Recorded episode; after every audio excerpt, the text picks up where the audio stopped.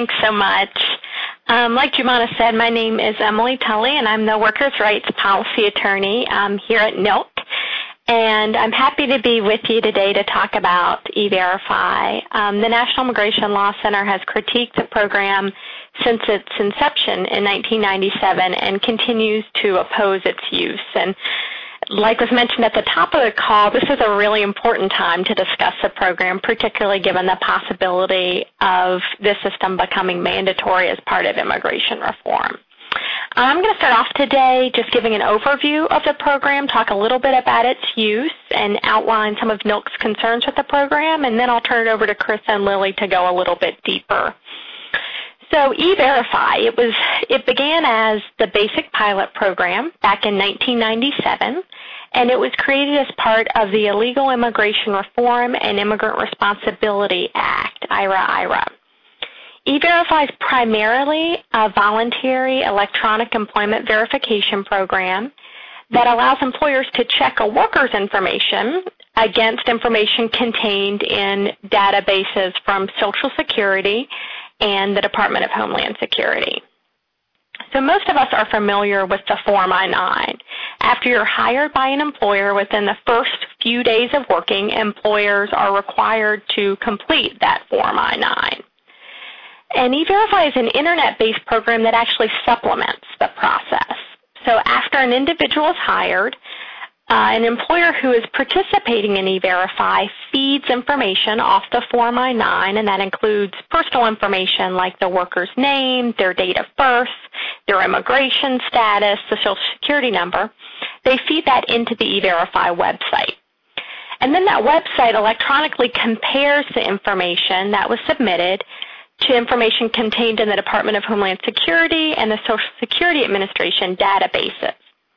At that point, the system either confirms to the employer that yes, the worker is employment authorized, or the system issues a tentative non-confirmation notice. It's called a TNC. And that indicates that those databases can't confirm that the worker is employment eligible. If the employer receives a TNC regarding the worker, that worker has only eight federal working days to initiate contact with either the Social Security Administration or the Department of Homeland Security, depending on exactly what type of TNC it was. If the worker doesn't contact the government during that period or can't successfully resolve the TNC during that period, a final non-confirmation can issue and the employer has to fire the worker or face immigration liability. So typically when the system issues a final non-confirmation, an FNC for a worker, the worker gets fired.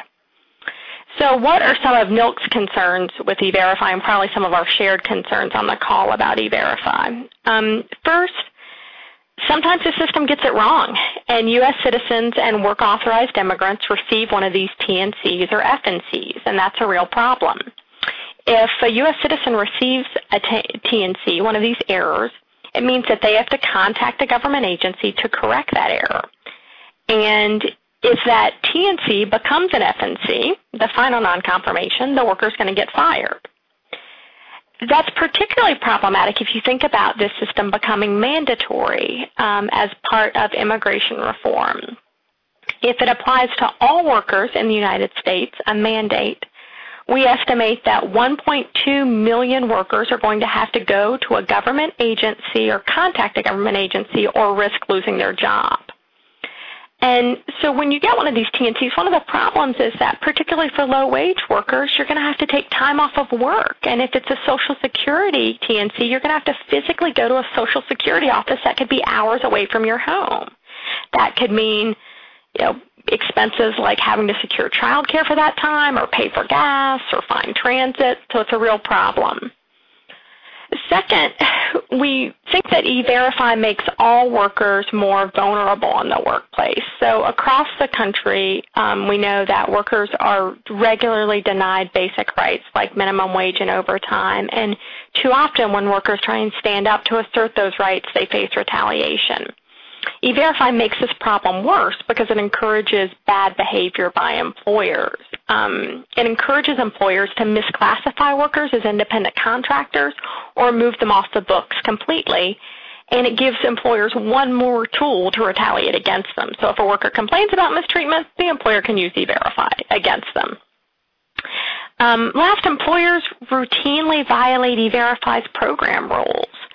So the only way that a worker, again, like a, a, U.S. citizen or a work authorized individual, the only way that he or she knows that they have an erroneous TNC, one of these TNCs issued in error, is if the employer tells him.